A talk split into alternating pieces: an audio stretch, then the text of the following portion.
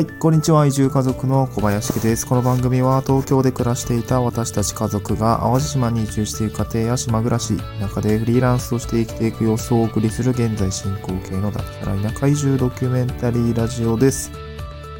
はい、えー、っと、今日のトークテーマはですね、分かっておきたい古民家のリノベ物件を見て回って気づいたデメリット4選ということでお送りをしていきたいと思います。はい。えーとですね、最近私なんですけれども、えーと、いろいろですね、古民家リノベ物件を、えー見て回っておりました。というのもですね、まあ私がですね、まあ仕事で、あの、仕事で、うん、仕事で、えっと、まあ、古民家をリノベすることになってるんですけど、まああの、自分家なんですけどね。えっと、まあいろいろあの、仕事で、えー自分の家をリノベしつつ、まあ、あと、まあ、創業をするっていうところがですね、あの、まあ、3年、この先3年かけてちょっとやることなんですけれども、まあ、そこで、まあね、あの、淡路島島内の古民家のリノベ物件をいろいろ見て回る機会がございました。何件見たんだろう ?1、2、3、4、4件ぐらいかな。5件？あ、5件ぐらいですかね。えっと、市役所の方の、まあ、アテンドもありながら、あの、見て回らせていただきました。すごくね、まあ、勉強になりましたね。なかなか東京にいたら、ね、古民家のリノベ物件を見て回るってことは、基本ないはずなので、まあそういう仕事に就かない限りは、ましてや私システムエンジニアで、もうなんか0と1の世界みたいな形のもうなんか仮想の世界で生きてた人間なので、なんかすごいね、外に出るとか全然なかったんで、なんかすごく新鮮でね、あの、気持ち的にはすごく、まあ、気持ちよく仕事してるんですけど、で、リノベの物件を見て回って、まあ、あとオーナーさんと少しお話をして、リノベーションのよ、あの、状況ですとか、まあ、費用がどれくらいかかったよとか、まあ、住んでみ、住んでみてというか、まあ、住んでる人もいるのかな？えっと、まあ、基本的にはね、あの、創業予定なので、私自身が。多分宿業になると思うんですけど、まあ、あの、お宿ですね、あの、会員宿泊営業をされてる方だったり、まあ、飲食店の営業をやられてる方だったりの、リノベ物件を中心に見ていったんですけれども、まあ、その、まあ、実際営業してみてどうだとかね、そういうところをいろいろ聞いてみました。で、聞いてみて、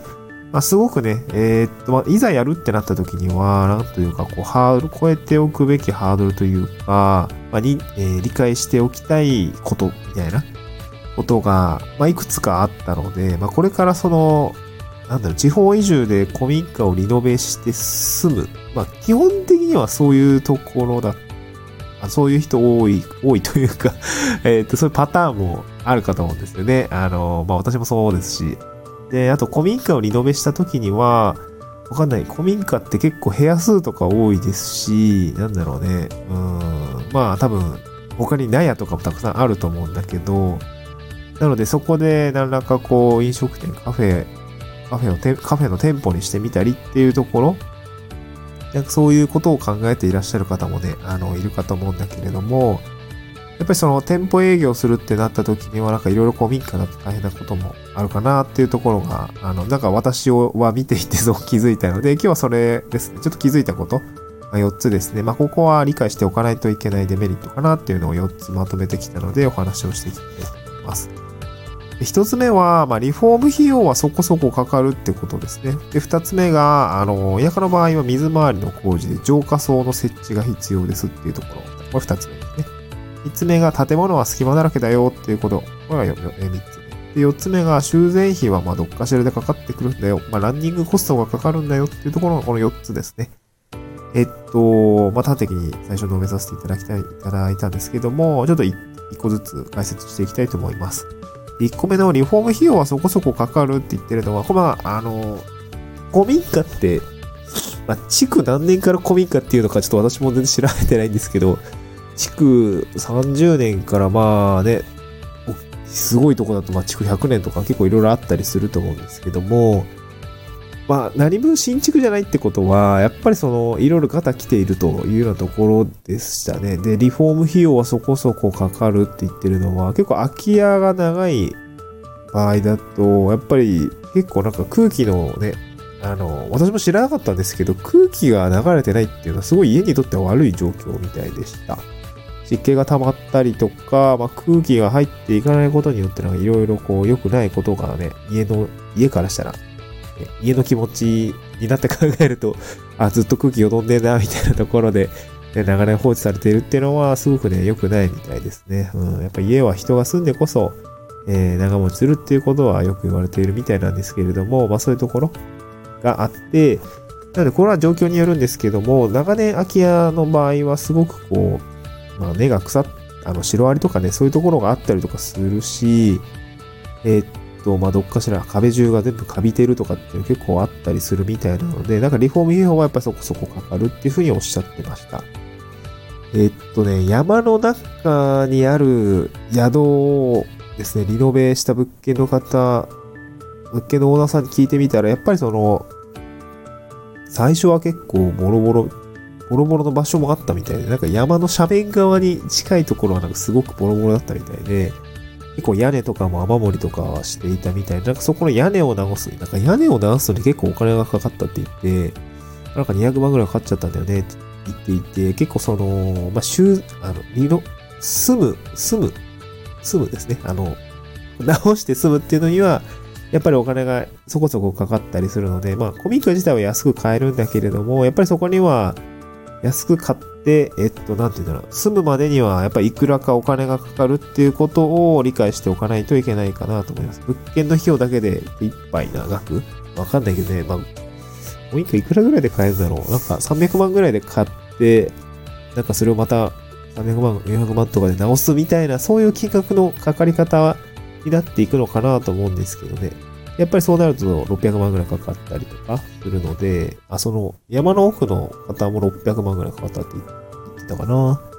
あとなんか鉄工所の倉庫をリノベしたオーナーさんはカフェ営業するときには、まあその倉庫のリノベに400万ぐらいかかったって言ってましたね。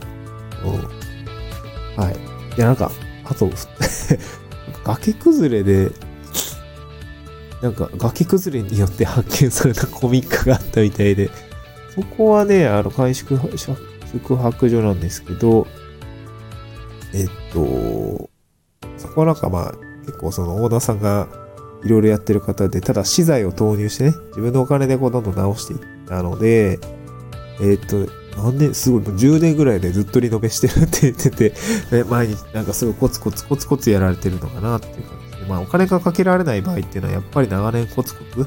お金が貯まったらじゃあ屋根直して、金がたこっちのお金が貯まったらあの柱を直してみたいなやり方もあるみたいで、まあそう住居じゃなかったので、あの簡易宿泊場営業、住むところはあって別でっていう感じだったので、まあそういうやり方もできるというような感じでしたね。はい。なのでお金がかかりますっていうことですね。二つ目は、田舎の場合は、ま水回りの工事で、ま浄化層の設置っていうのが必要になるかもしれないということですね。あの浄化層って私もね、あんま聞き慣れない単語だったんですけど、よく東京とかは普通に下水通ってると思います。あの普通に地方都市だってもそうだし、普通に田舎まででも下水通ってることあるんですけど、下水が通ってない、流れていかないっていう場合は、その、浄化する、じゃおでを浄化するものが、ま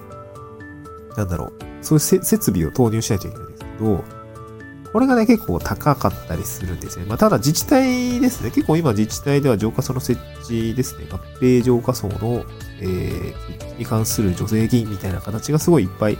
出てるみたいなので、まあ、補助はいろいろ使えるものはたくさんありそうですって言ってましたで、コミックのオーナーさんたちも、やっぱり浄化層の設置についてはやられてる方もいて、やっぱ補助金を、まあ、使って、えー、うまいことをやっていたというふうに聞いてます。で、ただ、まあ、住むだけだったらね、えー、っと、結構人数規模によって設置するものが違うみたいなんですけど、まあ、5人層とか7人層みたいな。で、まあ、多かったら10人層みたいな形の、規模感があるんですけど、これ、あの、まあ、ただ住むだけだったらそこまでかあの規模感っていうのは大体、ね、7人ぐらいいるときはいいでしょうみたいな、そういうこともあるんですけども、店舗営業される場合、飲食店とかだと、やっぱりその、なんだっけな、浄化層っていうのは、床面積だったか、ちょっと私飲食業やらないつもりなんであんま話聞、話半分で聞いてたんですけど、床面積のサイズによって浄化層のサイズが決まったりとか、あと宿業であれば定員ですね。客室定員の規模感によって浄化層を設置する規模感が決まってくるというようなところがあるので、まあ、ここはね、あの空き家買うにしても、それどういう用途で使っていくのか、客室は全員どうするのかっていうところが、やっぱ決まってないとリノ、あのリノベも走り出せないっていうところが、あの、何ですか、難しい。リノベすぐ、ね、住みながら 宿業もしたいとか、住みながらなんかこう、飲食店やりたいとかだと、結構、私難しい。考えるのが難しい。素人さんだと難しい。まあこれ設計士さんとか交えて当然やるべきことだと思うので、あのそういうところが難しいなというふうに感じました。私自身もそれちょっとやらないといけないんですけど、ちょっと設計士さんが最近決まったので、ちょっと一緒に考えていきたいなと思っています。で、三つ目が、えっと、建物は隙間だらけですって言ってました。まあこれ大体想像するに固くないですけれども、やっぱコミックは昔のうちは隙間が多いって言ってましたね。で、なんか湿気との戦いが結構しんどいって言ってましたね。なんかこう、結構やっぱ湿気が溜まりやすいって言っていて、カビとか、まあ住みながらカビだらけになっちゃったとかって結構あるみたいで、山奥のコミカルオーナさんは本当に、えっと、すごいいっぱい除湿機置いてましたね。除湿機、ウィーンすごいいい、良さそうな除湿機ウィーンって動いてましたね。はい。なので結構そのあたりは、やっぱ隙間だらけだとね、まあ湿度もそうみたいだし、あと、やっぱり気温ですね。冬は寒いし、夏は暑いって言ってて、まあ、寒いのはまあなんか、ここは灯油ストーブとかをガーンと置いて、やっぱなんかあると、それだけで全然、まあ、冬はいけるって言ってたんですよね。まあ、あの、沖縄、あの、北海道みたいに、めちゃくちゃ極寒ってわけじゃないので、淡路島は。まあ、あの、薪ストーブだったり、灯油のストーブを使ってれば、まあ、冬はまあ、いけるかなって言ったんですけど、まあ、夏はね、暑いよって言ってましたね。ただ夏は、あまあ、先ほど言った除湿ですね。なんか湿度が変わるとやっぱ全然違うって言っていて、その山の中はなんか湿度さえ取っちゃえば比較的いいかなって言ってました。まあ、私もちょっとや若干山の上なので、多分湿度さえ取ってしまえば気温はそこまで高くないんじゃないかなというような感覚はありますね。はい。なので、その、まあ、寒暖差っていうのがやっぱりありますので、そこはね、あの、分かったので、東京の新しい、まあ私もそうだったんですけど、新築のアパート住んでたんですけど、まあ密の、密性ですね、すごい高いような感じで、別に、ね、あったかい寒い、まあ、贅沢言ってたかもしれないけど 冬寒かったし、夏暑かった気がするんですけどね。やっぱり気密性がいいところはやっぱ快適なんだなというところがありますので、古民家はそういうところはまあ当然望めないというところは理解しておくのがいいのかなと思います。最後4つ目はですね、修繕費ですね。これどっかしらでかかってくると。まあ、すなわちですね、ちょっと壊れやすいのは間違いないよってことでしたね。なんか古民家で宿業をやられてる方の話を聞くと、まあ、やっぱりお客さん結構頻繁に出入りするので、あの、なんか宿業する場合は、そこは、その、普通の住居よりは壊れ、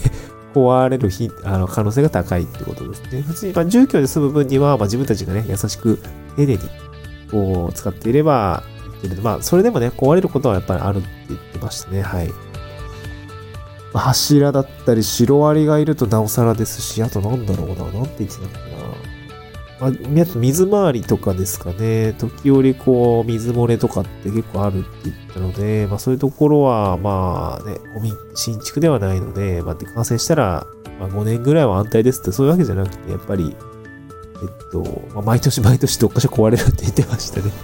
はい。なんかそれの積み立てとかもね、結構ちょっと考え、まあ、ある程度こう、キャッシュがないと、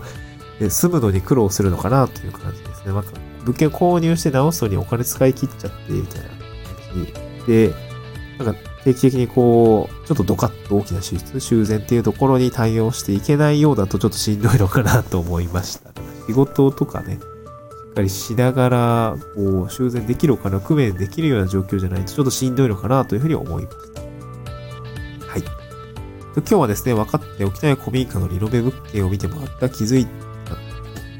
古民家のリノベ物件を見て回って気づいたデメリット4選ということでお送りをさせていただきました。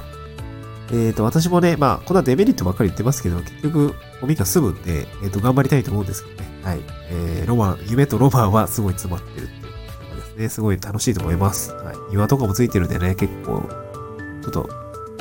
まあ、ちょっとなんかフォークリス、あれか、あの、ユンボの免許とか乗って庭も耕してやろうって思ってるんですけどね、なんかそういうね、夢みたいのはやっぱり広がるので、古民家やっぱいいなって思ったりもしますけどね。はい。